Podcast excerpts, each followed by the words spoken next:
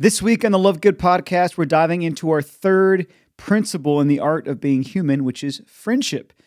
How's everybody doing out there? My name is Jimmy Mitchell, and today we are basically continuing where we left off last week, which is super exciting. Uh, as many of you know, I've released a book. It's called Let Beauty Speak The Art of Being Human in a Culture of Noise. And over these many weeks, this season seven of the Love Good podcast, we're diving into these 10 principles which are all meant to help us bring beauty to the forefront of our lives and ultimately empower us to be apostles in this post Christian culture, this culture of noise in which we find ourselves. Now, you might wonder why does beauty matter? Who, who really cares about this often forgotten transcendental of beauty? Well, go back and listen to a few episodes ago, and I'll read the introduction to the book um, that actually explains the importance uh, and the power of beauty. But now we're diving into each of these principles, knowing that each of them bring forth something truly captivating, something truly beautiful, and something truly needed in our world today, which is, of course, so dark and so despairing because there just aren't enough saints living among us. That's ultimately what Let Beauty Speak and these 10 principles are all about, is transforming all of us into modern day saints so that the beauty of holiness would shine and give people hope and ultimately point them back to God Himself. By the way, for those of you who have not yet subscribed as a Love Good patron, you really need to do so. Go to lovegoodacademy.com. It's the brand new website. It's totally launched, it's totally beautiful. And as soon as you subscribe, we'll not only drop a copy of my book in the mail to you, you'll also get an amazing Love Good exclusive patron t shirt. And then on top of that, you'll get immediate access to Love Good Academy and this introductory course, which is titled after the book, Let Beauty Speak, uh, which is a series of uh, videos and uh, amazing resources that will allow you to not only read this book, you know, in community, let's say as a small group, but to also almost turn it into a retreat so that you're not just reading it in isolation or reading it sort of as an academic exercise or merely intellectual exercise, but allowing it to really hit your heart, uh, allowing it to really penetrate your soul so that this experience of journeying through these 10 principles, again, can be a, a bit more of a retreat, something that really impacts you. And uh, I would say, in a perfect world, would be an opportunity to gather with family or friends and and to really journey through these principles together. So again, you got to subscribe as a patron at lovegoodacademy.com. This platform is so beautiful this book uh, I'm very, very proud of, and just so grateful to all of you who have been, of course, a huge support and encouragement to me every step of the way. So, in a moment, I'll be right back as we dive into our third principle here in the art of being human friendship.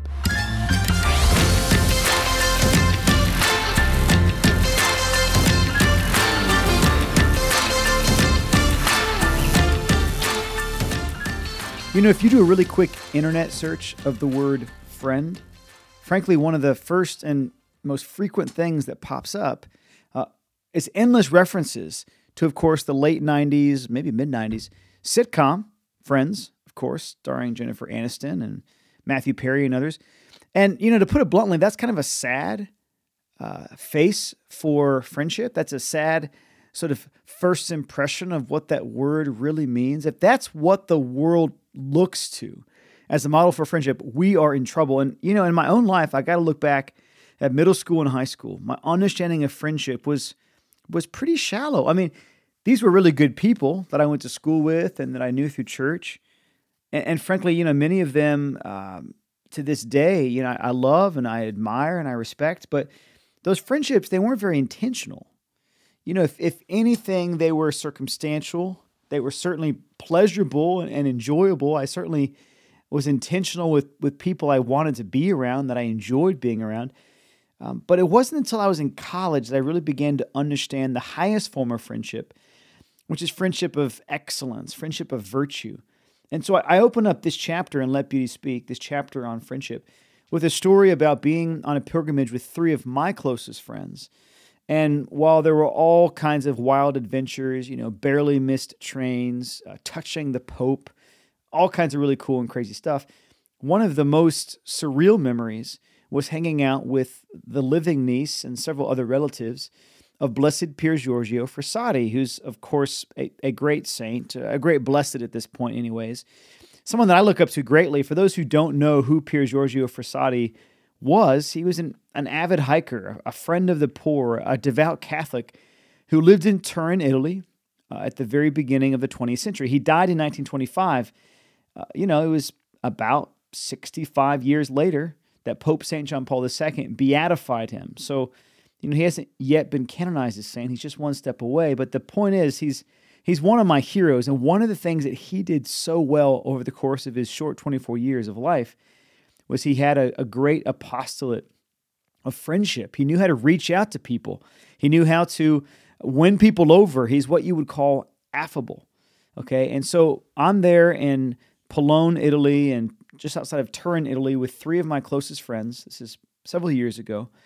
And we decided to retrace the steps of Blessed Pier Giorgio Frassati, as we understood him, um, to where he would go to daily mass. And there's these stories of Pier Giorgio waking up early and sort of slipping out of the house, almost like running, you know, uh, away or, or escaping, I should say, uh, his parents in order to catch morning mass. And he'd go on these long, long hikes and eventually find this, you know, mountain parish. And so we're trying to retrace his steps, me and my three friends. And one of the things I kept finding is as we were climbing these peaks, you know, up in the, the hill country, every time we got to the top of what felt like a peak, there was another one waiting for us. It was like endless peaks, endless summits. I would say this is an analogy for what true friendship looks like verso l'alto, to the top, to the heights. That's what the, the phrase in Italian means verso l'alto, to the heights. We're always meant to be inspiring and challenging and encouraging each other to hit that next stride, to hit that next threshold. If friendships really run deep and aim high, then they're constantly pushing us towards greatness, pushing us towards our best. So, this is absolutely true of all of my closest friends at this point in my life. But again, when I was younger, I didn't have much of a concept for this. So, you know, I, I open up this chapter not only with this story about a pilgrimage and retracing the steps of Blessed, Blessed Pier Giorgio Frassati, I also open up with a little quote from Of Mice and Men, which is, you know, John Steinbeck's classic novella. And it's about these two guys, uh, George Milton and Lennie Small. You know, they're two displaced ranch workers in California. They're having a hard time finding work in the Great Depression. They couldn't be more different from each other, right? George is small and quick, as he's described, dark of face. Lennie is a huge man, shapeless of face, with the intellect of a child. So they're not perfect, right? But but they're legitimate friends. And within the first few pages of this book of Mice and Men, this ritual unfolds between the two men. Between the two men, you can see clearly that George is trying to overcome his impatience, but he takes on this rhythmic and and reassuring tone with Lennie. and he says, and I quote: "Guys like us that work on ranches are the loneliest guys in the world. They got no family. They don't belong no place." They come to ranch and work up a stake, and then they go into town and blow their stake, and the first thing you know, they're pounding their tail on some other ranch. They ain't got nothing to look ahead to. Lennie was delighted. That's it. That's it. Now tell how it is with us. George went on. With us, it ain't like that. We got a future. We got someone to talk to that gives a damn about us. We don't have to sit in no bar room blowing in our jack just because we got no place else to go. If them other guys gets in jail, they can rot for all anybody gives a damn, but not us. Lennie broke in. But not us. And why? Because because I got you to look after me, and you got me to look after you, and that's why. He laughed delightedly. Go on now, George. End quote. It's amazing, you know, in a world that's as isolated and broken as ours, there's there's a lot of power in having a friend that genuinely says, "Well, I got you to look after me and you got me to look after you." You know, if there's anything we learn from this original outbreak of the coronavirus, it's that Relationships are essential for human flourishing. We cannot live alone, we cannot survive in isolation. It doesn't work.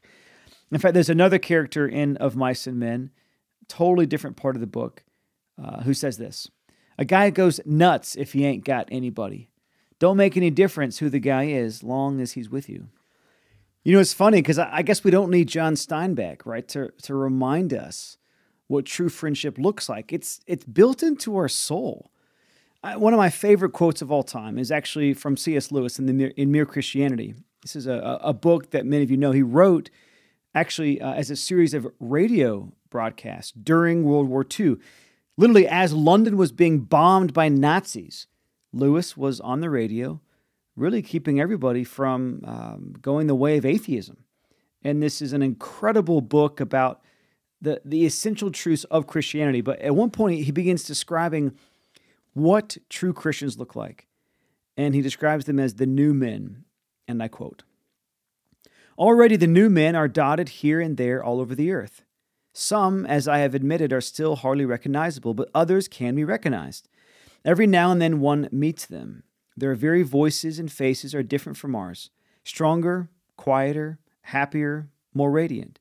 They begin where most of us leave off. They are, I say, recognizable, but you must know what to look for. They will not be very like the idea of religious people which you have formed from your general reading. They do not draw attention to themselves. You tend to think that you are being kind to them when they are really being kind to you. They love you more than other men do, but they need you less. End quote. That is so cool in my mind. Like, what is better than, than Christians banding together in authentic friendship, storming heaven? I mean, this is what all of the greatest saints have ever done.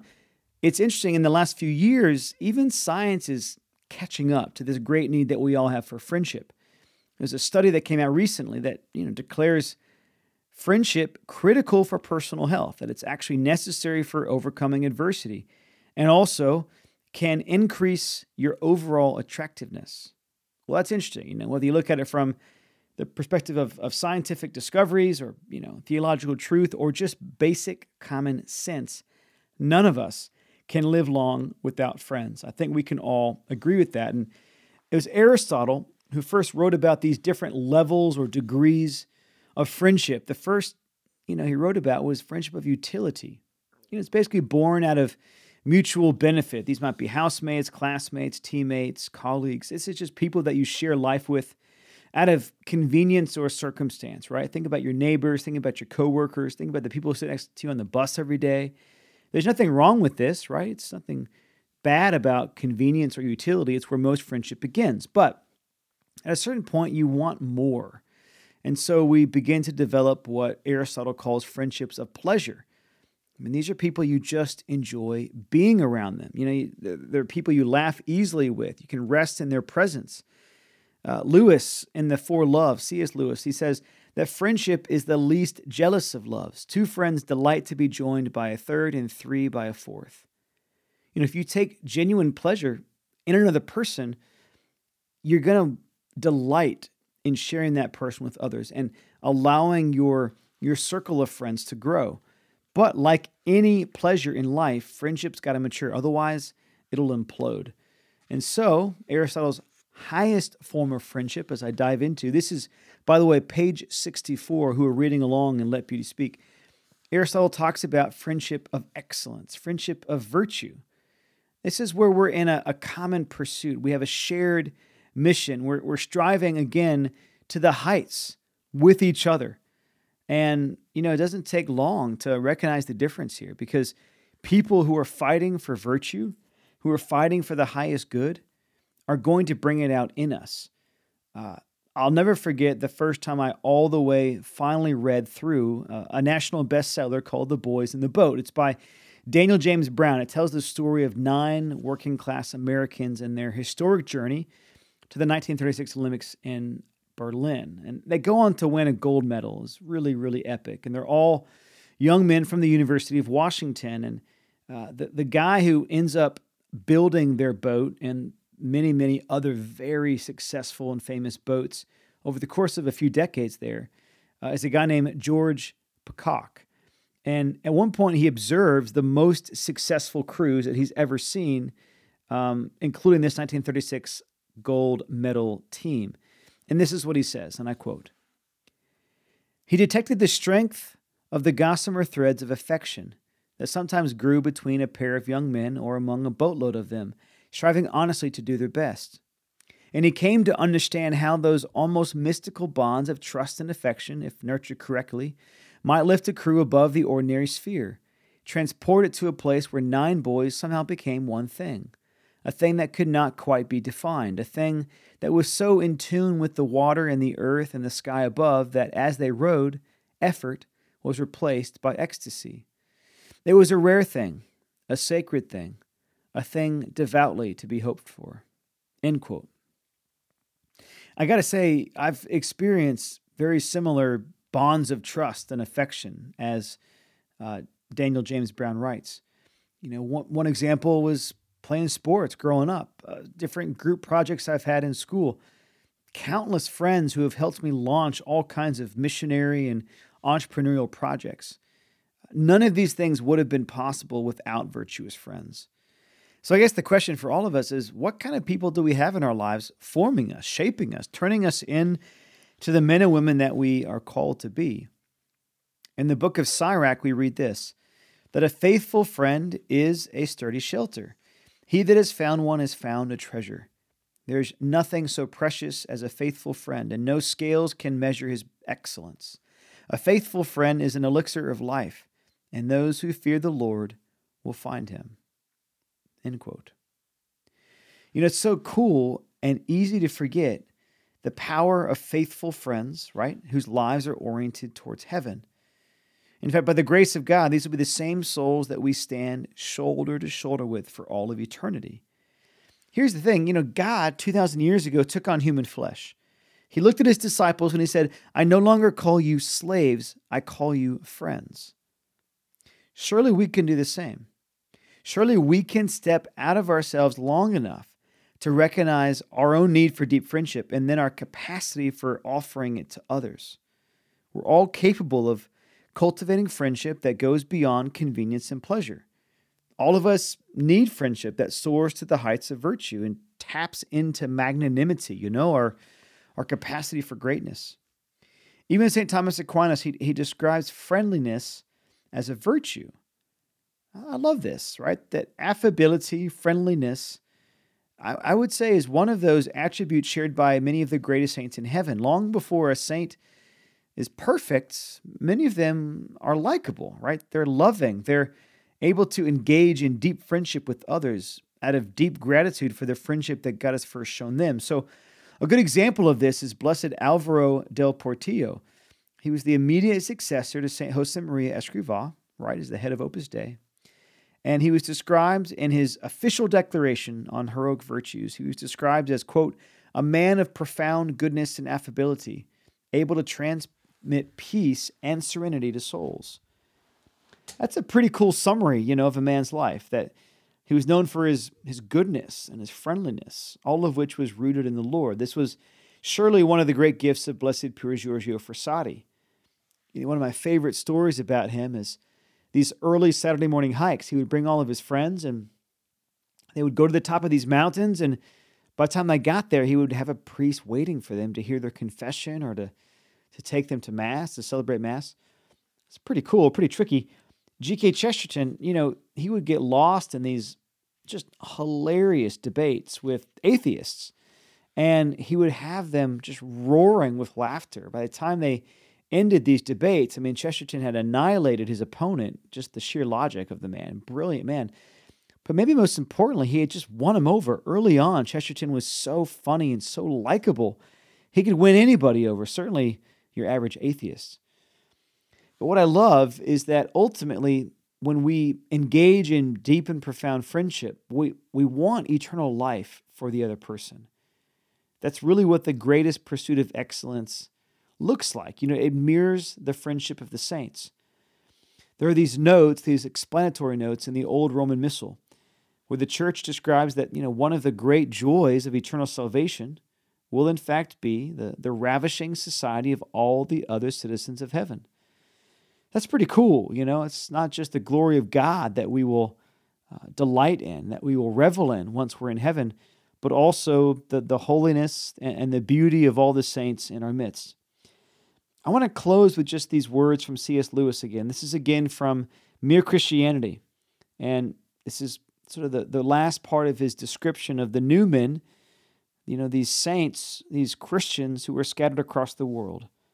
Quote, they will usually seem to have a lot of time, and you will wonder where it comes from.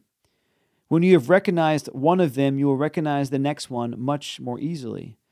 And I strongly suspect, but how should I know, that they recognize one another immediately and infallibly across every barrier of color, sex, class, age, and even of creeds.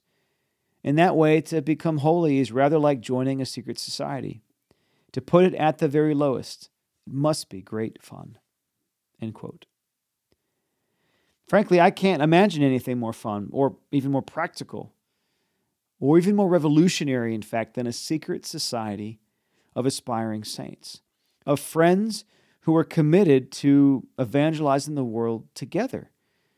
This is really what the apostolate of friendship is all about to, to reach out to others, to first and foremost band together with, with the saints in heaven, right? Who are constantly reminding us that our citizenship is in heaven, uh, but then going out in pursuit of souls around us by offering them one of the greatest and most precious gifts this side of heaven, which is, of course, authentic friendship.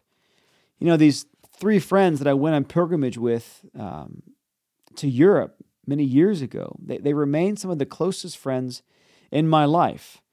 Um, in fact, it doesn't really make sense that we're friends, given that we live thousands, not thousands, but hundreds of miles apart. Only God, right, who is the ultimate good, the highest good, can unite us across these many miles of distance. Only God can inspire such a deep and meaningful brotherhood. You know, these men have taught me again and again what it means to be human, how to evangelize our culture. They, they witness to that. They are incredible examples of that. So I'll, I'll close with this final little paragraph here in Let Beauty Speak. This is on page 70. You know, how then do we take this principle, this principle of friendship, to the next level and cultivate friendship with God? What does it look like to be so rooted in Him that everything else follows suit, including our most important relationships? The answer brings us to our next principle in the art of being human prayer. You see, friendship is ultimately something that we need, that we long for, that we're made for to enjoy with God. That God is the one who dares to call us not slaves, but friends. And He's the one that every human heart longs for. So, next week, we're going to dive into our fourth principle of prayer, which is cultivating this friendship with God. But I just want to remind you one last time go to lovegoodacademy.com. It's your only way to get access to the book by subscribing.